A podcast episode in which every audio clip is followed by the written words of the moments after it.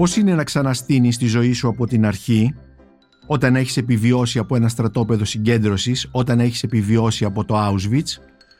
Ο Μπένις Νατάν διηγείται τη συναρπαστική ιστορία του πατέρα του Μωυσή Μωής Νατάν που επιβίωσε του Auschwitz στο βιβλίο του «Το μέλλον του ήταν στο παρελθόν του» που μόλις κυκλοφόρησε από τις εκδόσεις Αλεξάνδρεια. Είμαι ο Νίκος Μπακουνάκης και είναι ένα ακόμη επεισόδιο της σειράς podcast της Life of Βιβλία και Συγγραφής. Μπορείτε να μας ακούτε και στο Spotify, στα Google Podcasts και στα Apple Podcasts. Είναι τα podcast της Life. Μπένι Νατάν, σε καλωσορίζω εδώ στο στούντιο της Life. Σε ευχαριστώ που ήρθες για να κάνουμε αυτή τη συζήτηση για το βιβλίο σου «Το μέλλον του ήταν στο παρελθόν του» που το χαρακτηρίζεις μυθιστορηματικό χρονικό παρόλο που Πίσω του υπάρχει η αληθινή ιστορία, η συναρπαστική αληθινή ιστορία του πατέρα σου Μωής. Ε, να πω για τους ακροατές ε, του podcast μας ότι ο Μπένις Νατάν ε, ζει στο Ισραήλ, είναι καθηγητής αεροδιαστημικής στο Πανεπιστήμιο Τέχνιων της Χάιφας και θεωρείται ο πατέρας των καυσίμων πυράβλων σε μορφή γέλης. Ακριβώς. Καλημέρα Νίκο. Ευχαριστώ εγώ που με κάλεσες και είμαι, να ακούσω τις ερωτήσεις σου. Εκτός αν θέλεις να μιλήσω για τα καύσιμα. Όχι, δεν θέλω να μιλήσεις για τα καύσιμα και γι' αυτό θα ήταν πολύ ενδιαφέρον και ε, στον κόσμο που ζούμε σήμερα. Θέλω όμως να μιλήσεις για το βιβλίο σου «Το μέλλον του ήταν στο παρελθόν του», ένα μυθιστορηματικό χρονικό που αφορά τον πατέρα σου, Μωυσή Νατάν, αλλά και σένα τελικά και, την, ε, και τη δική σου μνήμη σε σχέση με τον πατέρα του και σε σχέση με το ολοκαύτωμα, με τα στρατόπεδα, με το Auschwitz και όλα αυτά τα πράγματα. Ε, ποιος ήταν ο πατέρας σου, ποιος ήταν ο Μωής Νατάν, Μπένι; Ο Μωής Νατάν ήταν ένας άνθρωπος που γεννήθηκε το 1897, δηλαδή μιλάμε για δύο αιώνες σχεδόν πριν. Εάν ζούσε σήμερα θα ήταν όπως καταλαβαίνουμε 124 ετών. Ε, θα είχε δηλαδή μια βιβλική ηλικία όπως έχουν πολλοί ήρωες στη βίβλο θα έλεγα. ναι, αλλά δεν έφυγε στα 70 του. Ναι. Δηλαδή μετά από όλα αυτά στο Auschwitz και μετά από ένα δυστύχημα το οποίο είχε το 1964 το οποίο το περιγράφω και μέσα στο βιβλίο ε, αυτό οδήγησε τελικά στο θάνατό του. Ήταν ένας δυνατός άνθρωπος, έχασε τις κόρες του και τη γυναίκα του. Με τη μεγάλη του κόρη ήταν ιδιαίτερα συνδεδεμένος και νομίζω ότι δεν, δεν το πίστεψε ποτέ ή δεν το απέβαλε ποτέ αυτό από πάνω του ότι ίσως μπορέσει να την ξαναδεί ή ότι ίσως αυτή έχει επιβιώσει. Ε, γεννήθηκε λοιπόν το 1897. Πού γεννήθηκε; Στη Θεσσαλονίκη. Στη Θεσσαλονίκη. Η γεννηθηκε μας γενικά προέρχεται από το μοναστήρι το σημερινό Βίτολα και έφτασε στη Θεσσαλονίκη γύρω στο 1840-50 κάπου εκεί και ο πατέρας μου ήταν από τους πρώτους που γεννήθηκαν στην οικογένεια πήρε το όνομα ε, Μωής και με αυτό μεγάλωσε. Μωής που όπως μας λες ε, στα εβραϊκά σημαίνει αυτός που σώθηκε από το νερό. Ναι. Ο πατέρας όμως σώθηκε από το Auschwitz. Ναι, αλλά ήταν τόσοι άλλοι Μωυσίδες οι οποίοι δεν κατάφεραν να επιβιώσουν. Δηλαδή δεν σημαίνει τίποτα αυτό το πράγμα. Ναι. Δυστυχώς. Ε, πριν τον πόλεμο ο πατέρας σου βεβαίως ε, είχε, είχε παντρευτεί. Παντρεύτηκε και μάλιστα είναι κοντά στην μικρασιατική καταστροφή ήταν ο γάμος του. Η, η μεγάλη του κόρη ε, πρέπει να γεννήθηκε το, δηλαδή ήταν 20 χρόνο το 43, δηλαδή γεννήθηκε το 1923. Η μικρή ήταν ε, τρία χρόνια μικρότερη, δηλαδή το 1926, όπως τα βρήκα εγώ γιατί έψαξα να βρω τα στοιχεία. Ε, δεν τις γνώρισα οι φωτογραφίες ήταν στο σπίτι. Ήταν δηλαδή, οι φωτογραφίες ήταν μονάχα ένα κάδρο που ήταν η μητέρα τους, η Ρεβέκα, η κόρη η μεγάλη η Ρασέλ και η Ρενέ στο σπίτι και δεν ήξερα τίποτα από αυτές, για αυτές. Δηλαδή όταν ρωτούσα τις πήραν οι Γερμανοί. Αυτό ήταν η απάντηση κλασική. Και εγώ φανταζόμουν πώς ήταν αλλά δεν ήξερα ούτε ο ίδιος το επιβεβαίωσε και ούτε τόλμησα ποτέ μου να, να τον ρωτήσω. Ο πατέρας σου ε, ε, ασχολείται με το, ήταν με το εμπόριο, έτσι δεν ήταν. Ήταν, ήταν... Ναι, αυτός και ο αδερφός του άνοιξαν περίπου στα μέσα της δεκαετίας του 30 ή στις αρχές ακόμη έκθεση επίπλων και κατασκεύαζαν και τα έπλα, τα σαλόνια τουλάχιστον. Το 1937 έγινε ανώνυμος εταιρεία, έχω τα χαρτιά, έχω και τις μετοχές όλες η οποία με, δηλαδή με απόφαση της ε, είναι στο φύλλο της ε, Εφημερίδας εφημερίδας κυβερνήσεως. κυβερνήσεως λειτουργούσε μέχρι το 1943 όπου στην ουσία της πήρα, την πήραν οι Γερμανοί ο Μέρτεν κέρδισε αυτή την υπόθεση πούλησε σε μεσενγιούγους και τέλος πάντων, αυτά περιγράφονται και Ναι, στο βιβλίο. και στο βιβλίο και μετά η εταιρεία αυτή πέρασε σε Έλληνες αλλά την διεκδίκησε πάλι ο πατέρας όταν επέστρεψε Ακριβώς. α, από το Auschwitz όπου όμως εκεί έχασε τη γυναίκα του και τις δύο κόρες του. Και περιγράφεις σε αυτά το βιβλίο. Θα, το βιβλίο σου βέβαια ξεκινάει από ένα στρατόπεδο της ε, Αυστρίας. Ε, ήδη οι Γερμανοί έχουν ιτηθεί είναι Ιούνιος του 1945 το στρατόπεδο αυτό λέγεται Vels και εκεί ο πατέρας σου, ο Μωής, μαζί με τον αδελφό του, τον ε, Οβαδία, Οβαδιάς, Οβαδιάς. Ε, σκέφτονται τι θα κάνουν αν θα πρέπει να μ, μεταναστεύσουν στην Παλαιστίνη.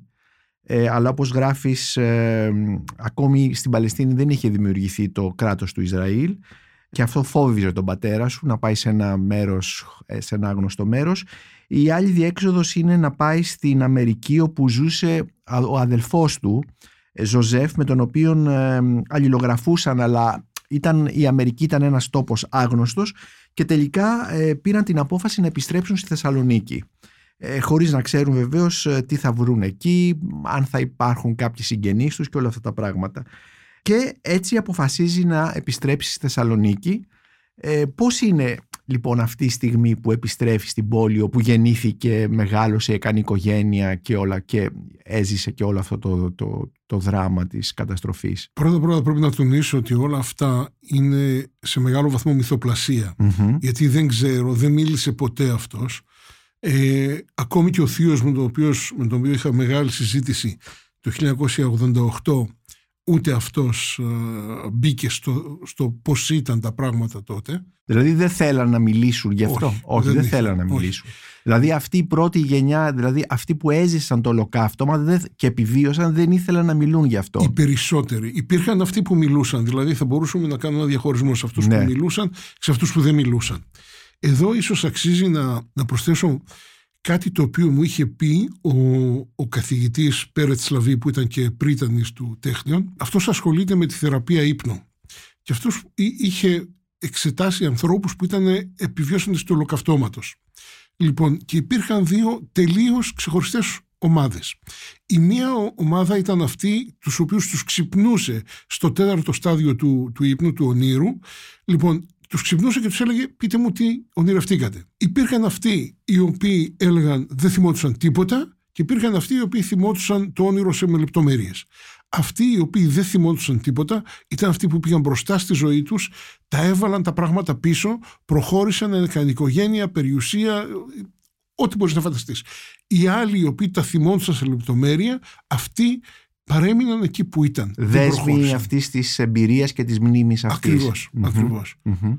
Επομένως, ο πατέρας σου ανήκε στους πρώτους, αυτούς που δεν θυμόντουσαν τίποτα και Στο θυμόντουσαν το όνειρο. δεν θυμόντουσαν το όνειρο. Ναι. Και στην ε, Θεσσαλονίκη, λοιπόν, που επιστρέφει, βλέπει μια πόλη η οποία ενώ τα μέρη είναι γνωστά ε, ακόμη και οι συγκοινωνίες, τα τραμ, το, η γραμμή 1, η γραμμή 2, οι δρόμοι, αυτά ε, είναι όπως ήταν, αλλά οι άνθρωποι έχουν αλλάξει. Δηλαδή δεν, η Θεσσαλονίκη είχε 50.000 ε, Εβραίους τότε, πριν από τον πόλεμο και περισσότερους, αλλά μιλάμε για αυτούς που ήταν ακριβώς πριν ε, τους πάρουν οι Γερμανοί. Λοιπόν, αυτοί δεν υπήρχαν επέστρεψαν από το 2.000 Εβραίοι από το Auschwitz ή από ε, αυτοί που πήγαν στο βουνό ε, με- στο Αντάρτικο ή αυτοί που, που, οι ελάχιστοι που πήγαν στην Αθήνα και μπόρεσαν να, να κρυφτούν. Και έτσι το εβραϊκό κομμάτι της πόλης είχε χαθεί. Και αυτό ήταν ένα, ένα σοκ για αυτούς. ο πατέρας σου ήταν 50 ετών και όπως ε, εκείνη τη, περίπου 50, πλησίαζε τα 50 και όπως γράφεις στο, στο βιβλίο σου, η χαρακτηριστική φράση που δίνει και τον τίτλο, ο Μωής δεν ήξερε τι έπρεπε να αισθάνεται, πλησίαζε τα 50, το μέλλον του ήταν στο παρελθόν του. Ε, α, τι σημαίνει αυτή η φράση, ε, Μπένι; είναι ότι φανταζόταν αυτός ότι ό,τι είχε κάνει είχε κάνει. Δηλαδή δεν έβλεπε μέλλον στην ουσία. Το μέλλον ήταν, ήταν Μάλιστα. πίσω του. Ήταν παρελθόν. Αυτό αποδείχθηκε ότι δεν ήταν σωστό γιατί Δημιούργησε. Ακριβώς. Τι δημιούργησε; Δημιούργησε πρώτα-πρώτα, να ξεκινήσουμε από, από εκεί που ξεκίνησε, ε, κατάφερε με, με διάφορους τρόπους να πάρει πίσω το μαγαζί του, την επιχείρηση, τις μετοχές, με διάφορους τρόπους, να ξαναφτιάξει περιουσία καινούρια ε, και βάσει όλα αυτά έπαθε και φυματίωση στη μέση και τότε γνωρίζει τη μητέρα μου το 1953, παντρεύονται και κάνει μια νέα οικογένεια. Το οποίο γι' αυτόν είναι Και αποκτάει σημαντικό. εσένα. Αποκτάει εμένα. Ο οποίος λέγεσαι Μπένι, δηλαδή από τον Μπενβενίστε. Από τον Μπενβενίστε. Που το Μπενβενίστε είναι μια παλιότερη μορφή του Μπενβενίδο του Ισπανικού. Που σημαίνει ο καλοδεχούμενος. Σωστά. Επομένως ήσουν το όνομα αυτό, δεν ξέρω αν υπήρχε στην. Ήταν του παππού μου. Ήταν του παππού σου. Ναι. Και ο παππούς μου το πήρε το όνομα επειδή ήταν ο τρίτος στη σειρά, αλλά δέκα χρόνια μετά από το δεύτερο. Ναι. Και έτσι τον, ήταν α, καλώς ήρθες, δηλαδή ήταν το ναι, καινούριο ναι. μωρό ναι. και του έδωσαν αυτό το όνομα το οποίο δεν υπάρχει, δεν, το, δεν συνηθίζεται σήμερα. Είναι σαν επίθετο το ξέρουμε περισσότερο Πολύ παρά σαν μικρό όνομα, ναι. Το Μπενβενίς είναι στα Καστιλιάνικα. Ναι. Ε, αυτή τη στιγμή είμαι ο μοναδικός στον κόσμο με μικρό όνομα Μπενβενίστε και πίθ το Νατάν. Μπαίνεις Νατάν στο Ισραήλ, μόνο στη Χάιφα θα βρεις 8. Ναι. δηλαδή είναι κοινό όνομα. Αλλά Μπενβενίστε Νατάν ο μόνος. Μάλιστα. Έχεις αυτή τη μοναδικότητα λοιπόν που οφείλεται ίσω στη Θεσσαλονίκη. Παντρεύεται λοιπόν την ε, μητέρα σου, την ε, Λουίζα, η οποία είναι ε, Εβραία της Αθήνας. Της Κέρκυρας, η οποία ζούσε στην Αθήνα, ναι. Ε, οι Εβραίοι της Κέρκυρας ήταν Σεφαραδίτες γιατί πρέπει να πούμε εδώ για τους ακροατές ότι οι περισσότεροι Εβραίοι της Θεσσαλονίκης ήταν Σεφαραδίτες δηλαδή στο παρελθόν τους οι πρόγονοί τους είχαν μεταναστεύσει από την Ισπανία όταν τότε καθολική βασιλής ο Φερδινάνδος και η Σαβέλα ε, ουσιαστικά εξεδίωξαν τους Εβραίους από την Ισπανία άλλοι πήγαν στη Βόρεια Αφρική και άλλοι ήρθαν στην Οθωμανική Αυτοκρατορία ε, και στη Θεσσαλονίκη βεβαίως. Η μητέρα σου που ήταν Κερκυραία Αθηναία ήταν Σεφαραδίτησα Εβραία ή ανήκες ναι. στους λεγόμενους Ρωμανιώτες; Όχι, ε, Ρωμανιώτησα δεν ήταν, αλλά ο, ο παππούς της μητέρας μου, δηλαδή ο προπάπος μου ήταν ε, από τη μεριά της μητέρας της, ε, ήταν ε, κάποιος κούλιας, ο οποίος ήταν από την Άρτα. Αυτός ήταν Ρωμανιώτης, γιατί στην Άρτα ήταν Ρωμανιώτες.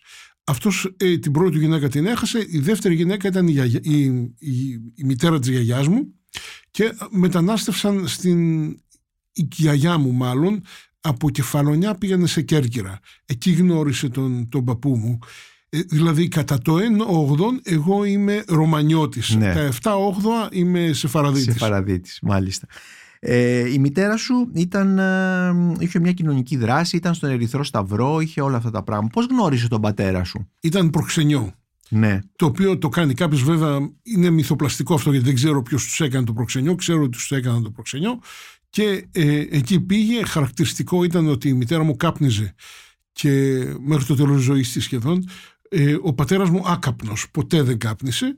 Και της είπε αυτός που έκανε το προξενιό, μην καπνίζεις μπροστά του. Και όταν φτάσαν, δηλαδή, όταν συναντήθηκαν, της προσφέρει ο πατέρας μου τσιγάρα άσος και αυτή λέει δεν καπνίζω, έλα λέει βρωμάς ολόκληρη τα ούχα σου, το, στόμα σου. Λοιπόν τι δεν καπνίζεις, πάρε και τελείωνε. Ε, Μπαίνει, ήδη ανέφερες δύο φορές τη λέξη μυθοπλαστικό. Το βιβλίο σου ε, χαρακτηρίζεται ως μυθιστορηματικό χρονικό. Ε, υπάρχουν λοιπόν στοιχεία μυθοπλασίας μέσα. Αυτά τα στοιχεία μυθοπλασίας όμως ε, δεν, ε, εγώ σαν αναγνώστης το λέω που διάβασα το βιβλίο σου ε, απνευστή μπορώ να πω ε, δεν ε, ακυρώνουν κατά κάποιο τρόπο την αληθινή ιστορία αλλά την πλαισιώνουν με πράγματα που θα μπορούσαν να συμβούν. Για παράδειγμα, μου είπες πριν ξεκινήσουμε αυτό το podcast ότι το ταξίδι με τρένο από το στρατόπεδο Βέλ στην Αυστρία μέχρι την Θεσσαλονίκη μέσω Ουγγαρίας, ε, Ιουγκοσλαβίας, Βουλγαρίας κτλ. είναι κατά κάποιο τρόπο μυθοπλασία, έτσι δεν είναι; Σωστά. Ε, αυτά τα στοιχεία της, τα μυθοπλαστικά που έχεις βάλει, γιατί τα έχεις βάλει και πώς επηρεάζουν αν θες την, την αφήγηση; Εάν δεν είχα βάλει αυτά τα μυθοπλαστικά στοιχεία και περιοριζόμουν στην αλήθεια, το, το βιβλίο δεν θα μπορούσε να σταθεί. Ναι. Λοιπόν, μέσα σε αυτά υπάρχουν και πραγματικά στοιχεία. Δηλαδή, όταν πηγαίνεις, πηγαίνουν στην, στη Βουλγαρία, στη Σόφια και εκεί έχουν μείνει από λεφτά για τους διάφορους λόγους πηγαίνουν στην συναγωγή στη Σόφια όπου εκεί υπάρχει ένας ραβίνος που ήταν πραγματικό πρόσωπο Ναι. Χανανέλα Σέρ ο οποίος τους δίνει λεφτά για να μπορέσουν να επιστρέψουν στη Θεσσαλονίκη ε, δηλαδή οι διαδρομές έχουν μελετηθεί. Δεν ξέρω και ούτε το έμαθα ποτέ και ούτε η ιστορικός η Ρίκα Μπενβενίστη που έχει στοιχεία για το πώς γύρισε ο καθένας δεν είπε ότι δεν έχει στοιχεία για το πώς γύρισαν οι αδελφοί Νατάν. Μμμ. Οπότε έπρεπε εγώ να επινοήσω την επιστροφή τους και αποφάσισα ότι θα επιστρέψουν με τρένο γιατί υπήρχαν και πολλοί τρόποι να Ναι. επιστρέψεις. Και συναντούν εκεί πέρα διάφορους και Σέρβους στρατιώτες και έναν Ούγγρο που τους κλέβει και Ναι. έχει και διάφορα. Ναι, ναι, ναι. Επομένως, είναι μια μυθοπλασία η οποία όμως θα μπορούσε να ήταν ε, Πραγματικότητα. πραγματικότητα. Όντως. Και γυρίζουν οι δύο αδελφοί Νατάν, ο Βαδιάς και ο Μωής, ο πατέρας σου, ε, ο, οι οποίες σχέσεις ε, ε, μεταξύ τους κάποια στιγμή συγκρούονται αυτά τα δύο αδέλφια, έτσι δεν είναι; Ναι. Δεν θέλω να, να το πω τώρα γιατί περιμένω τον δι- ο κόσμος να διαβάσει το βιβλίο. Ναι, άστο, δεν κάνουμε, μην κάνουμε δηλαδή, Ναι, επομένως, ε, spoiler. spoiler Ναι. όπως λένε, ακριβώς. Αλλά υπήρχαν πράγματα τα οποία συνέβησαν και τους οδήγησαν σε τελευταία ανάλυση σε αυτήν την διάλυση της σχέσης Ναι. μέχρι το τέλος της ζωής τους. Ε, η, να ξαναγυρίσω όμως τη μητέρα σου, η Λουίζα είναι πολύ μικρότερη από τον πατέρα σου. 21 χρόνια. 21 χρόνια. Ε, δεν θα μπορούσε βέβαια να, αυτή τη στιγμή που ήθελε να κάνει μια οικογένεια και παιδιά, δεν θα μπορούσε να έχει παντρευτεί μια συνομιλική του. Πώς, ε, πώς ζήσατε στη Θεσσαλονίκη, μπορείς ε, να περιγράψεις γεννιέσαι το 54 και μ, ουσιαστικά ζεις ε, κάποια στιγμή έρχεστε στην Αθήνα αλλά ζεις όμως μια δεκαετία 14 χρόνια στη Θεσσαλονίκη. Ναι. Θα, θα σου πω, ήταν ένα διαφορετικό κλίμα στο οποίο είναι αυτό που λέει ο Σαββόπουλος βέβαια για άλλους λόγους το έμπα μέσα και μίλα πιο σιγά. Λοιπόν, ε, το εβραϊκό μας κομμάτι ήταν πολύ πιεσμένο. Τώρα, Γιατί; γιατί υπήρχε αντισημιτισμός. Εδώ Ναι. πρέπει να κάνω ένα διαχωρισμό ανάμεσα στη Θεσσαλονίκη και στην Αθήνα. Στη Θεσσαλονίκη υπήρχε αντισημιτισμός. Στην Αθήνα που πήγα μετά και στο σχολείο δεν συνάντησα αντισημιτισμό. Μμμ. Ε, βέβαια και πάλι είναι θέμα και ταξικής προέλευσης δηλαδή στο Ανατόλια που ήμουν ή στο, στο εκπαιδευτήριο Κοραής που ήμουν στο Δημοτικό εκεί πέρα δεν υπήρχε αντισημιτισμός στο Ανατόλια ίσως από τους καθηγητές ίσως αλλά δεν είμαι σίγουρος κι αυτό ε, στο Αμερικάνικο στο Κολέγιο της Αμερικάνικο Κολέγιο. Θεσσαλονίκης. Ναι, ναι. Στη γειτονιά όμως πολλές φορές υπήρχαν βρισιές, ξύλο, δηλαδή το ένιωσα αυτό επάνω στο πετσί μου. Το Σε ποια αντισημιτικό. γειτονιά μεγάλωσες; Στον Ντεπό. Λοιπόν, ναι. Ε, Ναι, είναι η αποθήκη. Στην, α, πίσω από το ελληνικό το ζαχαροπλαστείο, το οποίο ήταν καταπληκτικό ζαχαροπλαστείο. ναι. Υπάρχει πολύ. Τα γλυκά του ελληνικού υπάρχουν μέσα στα, Ναι, στα τραπέζια που κάνετε ε, και μ, το βλέπουμε έτσι στην, να, να υπάρχει μέσα στο βιβλίο σου. Αυτή λοιπόν η Θεσσαλονίκη, εσύ πώς εξηγείς ε, αυτόν τον αντισημιτισμό παρόλο που οι Εβραίοι πλέον είχαν εξαφανιστεί και ε, αν αισθανόντουσαν απειλή δεν ξέρω τι ε, οι, κάποιοι οι χριστιανοί κάτοικοι της πόλης μετά εσείς είστε πριν από 2000. δεν έχει σημασία. Δεν ο έχει. αντισημιτισμός βρίσκεται στο κεφάλι των ανθρώπων και δεν νομίζω να μπορεί να, να αλλάξει τόσο εύκολα. Ε, ποια είναι τα αίτια του; Μπορώ να, να, να φανταστώ, τουλάχιστον από αυτά που εγώ γνωρίζω, στην ουσία η, η, η εβραϊκή, το εβραϊκό έθνος είναι κάτι το οποίο δεν μπορεί, ή η θρησκεία, ας το πούμε, δεν είναι κάτι το οποίο μπορεί κάποιος να το ασπαστεί και να γίνει Εβραίος. Μμμ. Εβραίος γεννιέσαι αν έχεις γεννηθεί από Εβραία μητέρα. Το να γίνεις Εβραίος, να αλλάξεις θρησκεία είναι σχεδόν αδύνατο, σχεδόν αδύνατο. Το γεγονός ότι αποτελούσε μια κλειστή κοινωνία στην οποία δεν μπορούσε να εισχωρήσει κάποιος άλλος, μη Εβραίος, αυτό, Αυτό. νομίζω ήταν, είναι ένας λόγος για τον αντιμετισμό εν γέννη. Ναι. Ε, επομένως είναι δηλαδή ε, αυτή η, η, η έννοια του αποκλεισμού αλλά από την αντίθετη πλευρά κατά κάποιο Ακριβώς. τρόπο. Ναι. Στη Θεσσαλονίκη λοιπόν ε, ζεις ε, όπως μας λες 14 χρόνια. Ε, ο πατέρας σου όμως ε, μ, η, η- η δουλειά του εξακολουθεί να, μ, να ακμάζει, να Ναι. αναπτύσσεται και όλα αυτά τα πράγματα. Ένα πολύ σημαντικό στοιχείο είναι ότι ο πατέρας σου παίρνει μέρος και στη δίκη του Μέρτεν. του Μέρτεν ε, ως μάρτυρας. Ε, πες μας γι' αυτό γιατί ε, έχει σημασία για το βιβλίο σου ε, νομίζω η κατάθεσή του εκεί και πες μας γιατί έχει σημασία. Ο πατέρας μου είχε φτιάξει, δηλαδή να ξεκινήσουμε λίγο πιο πριν, εμφανίστηκε ε, ο διερμηνέας του ε, Μέρτεν και βοηθός του ο Μάισνερ, ο Άρθουρ Μάισνερ, ε, μαζί με τον λεγόμενο Χασάπη τον Μπρούνερ, τον Αλόις Μπρούνερ, που ο Αλόις Μπρούνερ και ο Βισλιτσένη ήταν αυτοί οι οποίοι ήταν υπεύθυνοι για την ε, ομοιρία, ας πούμε, που δεν ήταν όμοιρη αλλά ήταν εξόντωση των Εβραίων της Θεσσαλονίκης. Λοιπόν, και τον υποχρέωσαν να φτιάξει μια διπλή πόρτα για το γραφείο του Μέρτεν και για να μην ακούγονται οι συζητήσεις από μέσα προς τα έξω και επίσης να μην τον ενοχλούν οι φωνές των άλλων. Ο Μέρτεν, για να το πω λίγο διαφορετικά... Ο Μέρτεν, για τους ακροατές που ίσως δεν γνωρίζουν, ήταν ο... Πολιτικός διοικητής, της Θεσσαλονίκης ο οποίος ήταν ε, Γερμανός λοχαγός, νομίζω, ε, δεν είμαι και αυτή γι' αυτό σίγουρο, και από ό,τι ξέρω, από ό,τι τουλάχιστον έχω ερευνήσει, δεν ήταν στα γεγονότα της, ε, το, στο περίφημο Μαύρο Σάρβατο που μάζεψαν του Εβραίου ναι, στην Πλατεία Ελευθερίας. Δεν πιστεύω ότι φέρει ευθύνη για την εξόντωση των Εβραίων. Δεν ξέρω καν δεν είμαι σίγουρος αν ήξερε αυτός και υπάρχουν ιστορικοί οι οποίοι λένε ότι ήξερε, άλλοι που λένε ότι δεν ήξερε, δηλαδή δεν είναι σίγουρο αυτό. Σίγουρα δεν βοήθησε. Ο πατέρας μου όταν με έφτιαξε τις, τις πόρτες αυτές είχε ήδη δωροδοκίσει μέσω του Μάισνερ τον Μέρτεν γιατί του, Ποιες πόρτες Είπαμε διπλή πόρτα για να μην ακούω ναι, ναι, ναι, ναι, Α, ο πατέρας τους Ο πατέρας μου τις είχε ναι. φτιάξει. Και είχε δωροδοκίσει με κοσμήματα αλλά και επίσης με δύο αποθήκες γεμάτες έπιπλα οι οποίες ήταν, δεν, είχαν καταγραφεί.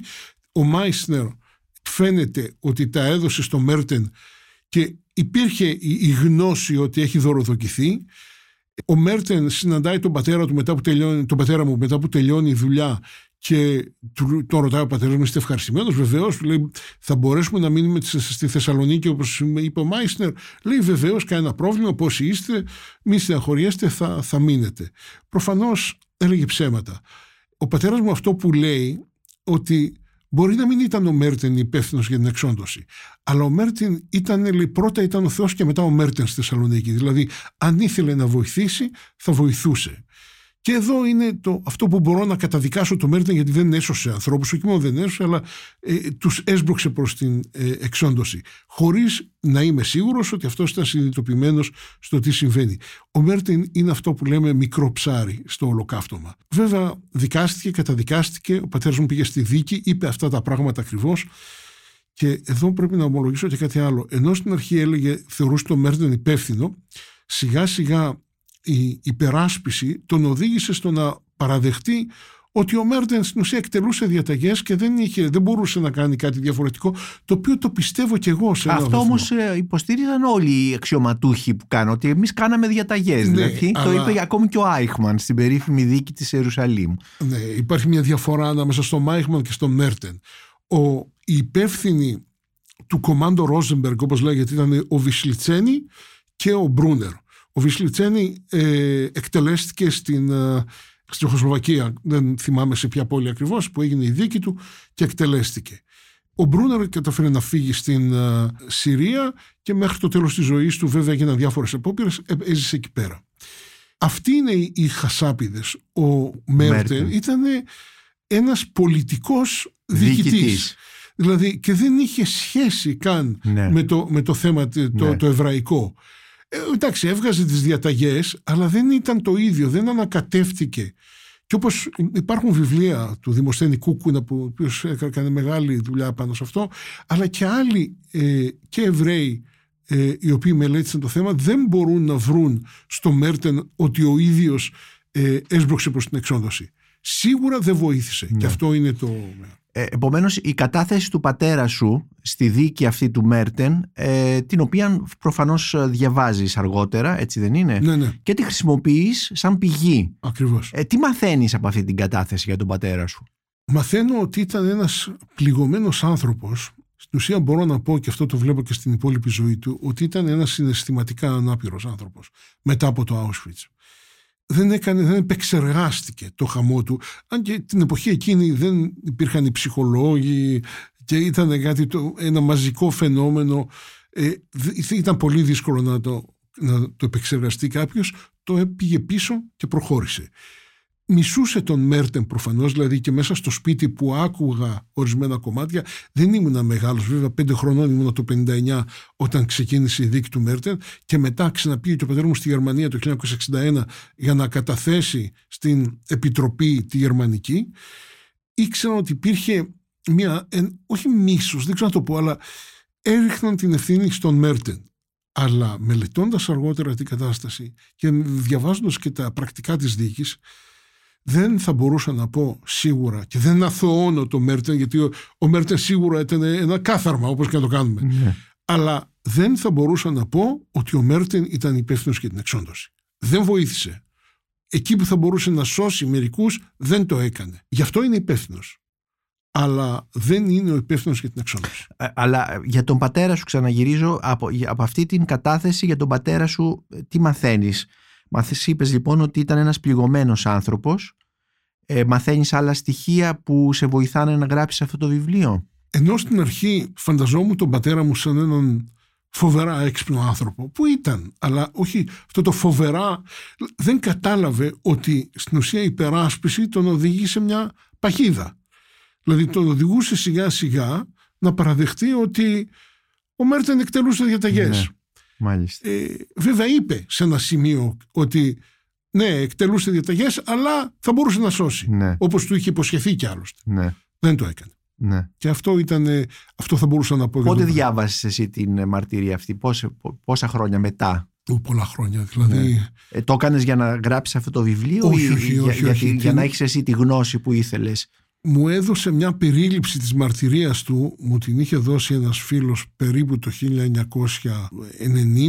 και το, το 2000 μου τις έδωσε ο, ο Λεόν Σαλτιέλ, ο οποίος είναι ιστορικός, μου έδωσε τα πρακτικά, κατάφερε να τα βρει όλα τα πρακτικά και μου έδωσε το κομμάτι της mm κατάθεσης του πατέρα μου, το οποίο ήταν φοβερά ενδιαφέρον. Ναι και πώς τον αντιμετωπίζει και το δικαστήριο ναι. και πώς ο ίδιος βλέπει τα πράγματα. Φαντάζομαι ότι ήταν δύσκολη στιγμή για αυτόν. Επομένως αυτή η μαρτυρία είναι μία από τις πηγές αυτού του βιβλίου, του, το μέλλον του ήταν στο παρελθόν του.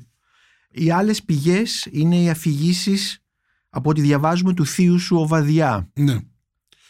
Τον οποίο το συνάντησα το 1988, δηλαδή μετά το θάνατο του πατέρα μου ξαναδημιουργήθηκε η σχέση γιατί τα δύο αδέλφια δεν ήταν σε καλές σχέσεις από το 1962 και μετά. Το συνάντησα το 1988, πήγα στο σπίτι του και του λέω Θείο Βαδιά θα μου πείτε τι ακριβώς συνέβη.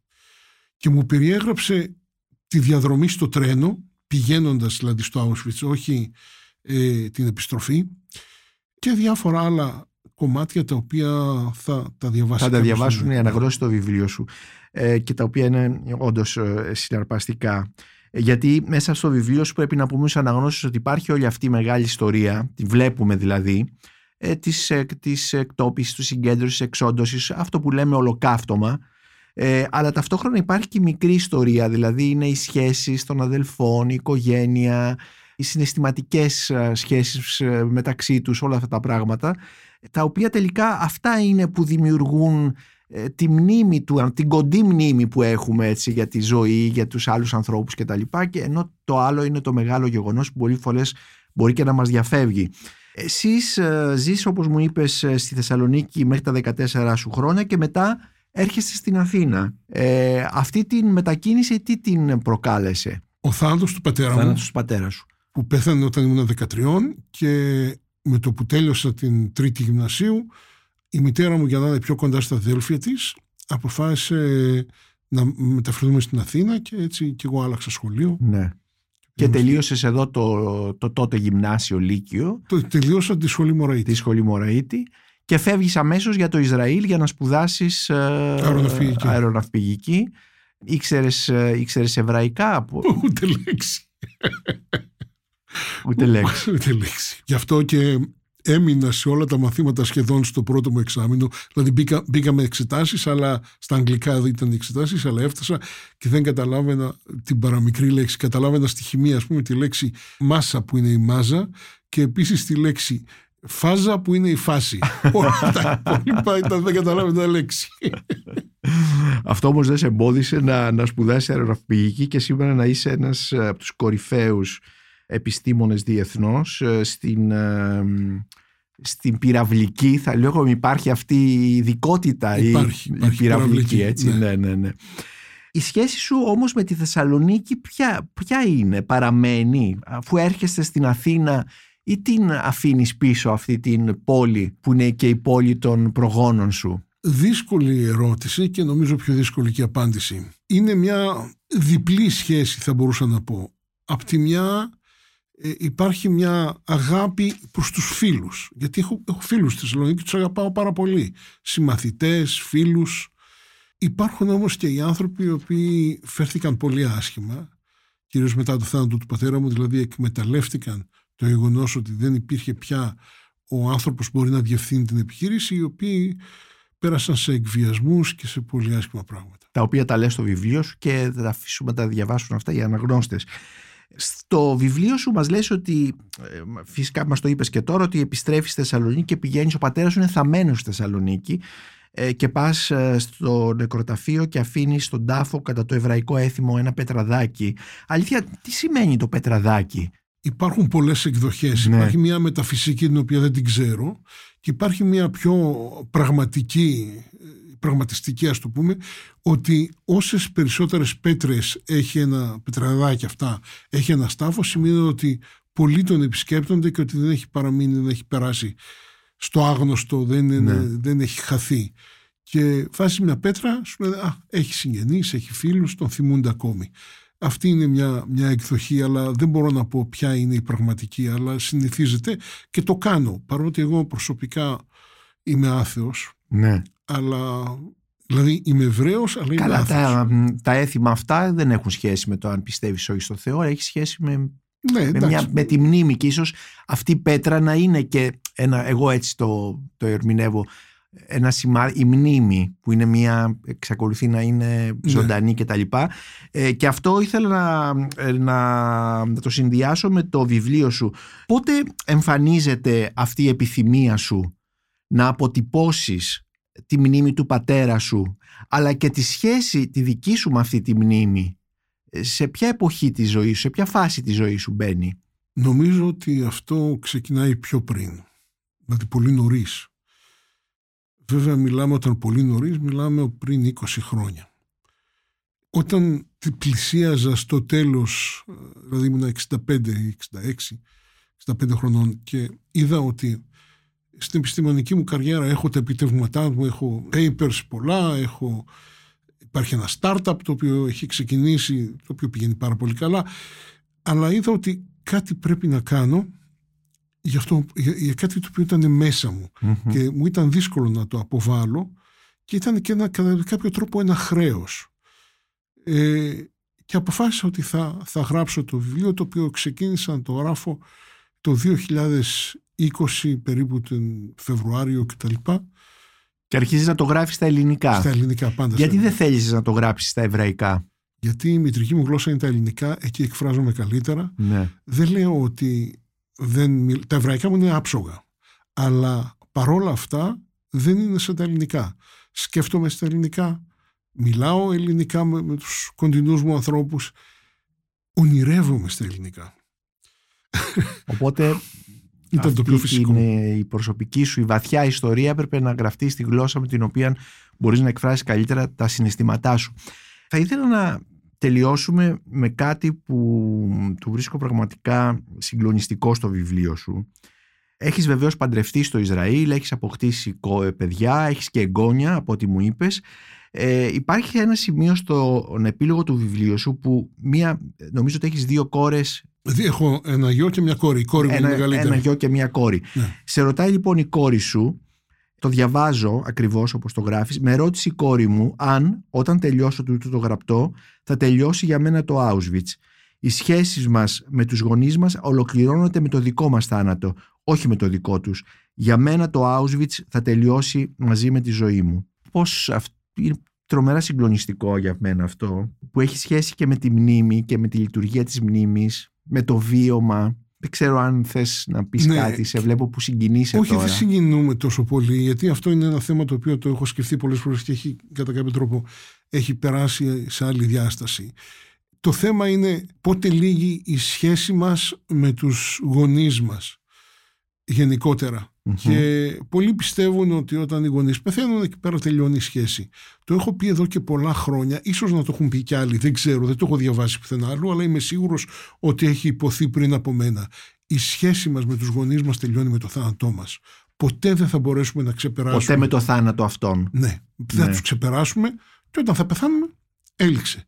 Όταν θα πεθάνω εγώ δεν θα ξεπεραστεί η σχέση της κόρης μου και του γιού μου με μενα Δεν ξέρω αν στις εγγονές μου θα περάσει αυτό. Ναι. Δεν, δεν ξέρω τι γίνεται. Αλλά η σχέση με τους γονείς συνεχίζεται. Ας μου επιτραπεί να διαβάσω και να κλείσω με αυτό ε, ακόμη μια παράγραφο από, την, ε, από τον επίλογο του βιβλίου σου. Ο δικός τους θάνατος ήταν η δική μου ζωή. Χωρίς τον χαμό τους, ο Μωής δεν θα γνώριζε και δεν θα παντρευόταν τη Λουίζα και εγώ δεν θα είχα γεννηθεί. Οι γραμμές αυτές δεν θα γράφονταν. Οι άνθρωποι που πέθαναν εκεί θα ζούσαν όπως όλοι με τις χαρές τους και τις λύπες τους. Όλα θα είχαν εξελιχθεί διαφορετικά. Αυτό είναι ίσως και δεν ξέρω, μια... είναι κάτι που βρίσκεται βαθιά μέσα σε έναν κρυφό πυρήνα της, της ζωής των ανθρώπων και πραγματικά ο επίλογός σου σε αυτό το μυθιστορηματικό χρονικό το μέλλον του ήταν στο παρελθόν του ε, Μπένι Νατάν έχει κάτι το βαθύτατο, το βαθιά ανθρωπιστικό που μας αγγίζει όλους ανεξαρτήτως αν έχουμε την εμπειρία ή όχι ε, του ολοκαυτώματος που έχεις εσύ τόσο άμεσα και τόσο βαθιά μέσα σου χαραγμένη. Όπως έχουν πει πολλοί ιστορικοί, δεν υπάρχει αν στην ιστορία. Ναι. Δεν θα μπορούσα ποτέ να ξέρω ότι θα μπορούσε να συμβεί. Αλλά σίγουρο είναι το εξής ότι αν δεν είχε συμβεί το ολοκαύτωμα, σίγουρα δεν θα είχαν εξελιχθεί τα πράγματα όπως έχουν εξελιχθεί σήμερα. Ναι. Σίγουρα ο Μωής δεν θα είχε γνωρίσει τη μου Λουίζα, δεν θα είχα γεννηθεί εγώ, δεν ξέρω τι θα μπορούσε να γίνει διαφορετικό. Ναι. Αλλά δεν θα ήταν αυτό. Και σε ένα βαθμό η δική μου η ζωή την οφείλω στο ολοκαύτωμα όσο και αν αυτό το πράγμα φαίνεται δραματικό. Δηλαδή και, Δραματικό, και, ναι. και καταδικαστέω σε έναν βαθμό. Όσο και αν αυτό το, το πράγμα φαίνεται δύσκολο και μη κατανοητό, αλλά είναι η πραγματικότητα. Δεν θα ζούσαμε σήμερα αν δεν είχες συμβεί, έτσι όπως ζούμε σήμερα, αν δεν είχες συμβεί αυτό.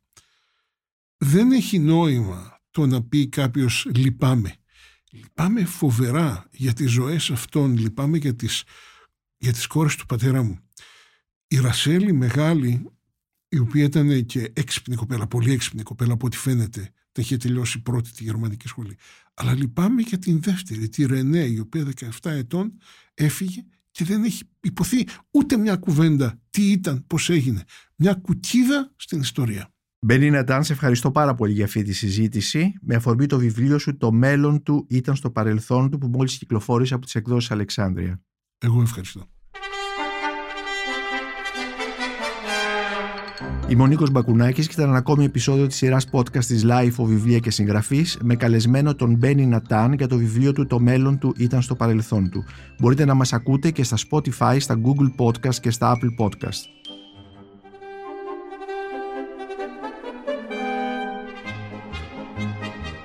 Ηχοληψία, επεξεργασία και επιμέλεια, Φαίδωνας Χτενάς και Μερόπη Κοκκίνη. Ήταν μια παραγωγή της LiFO.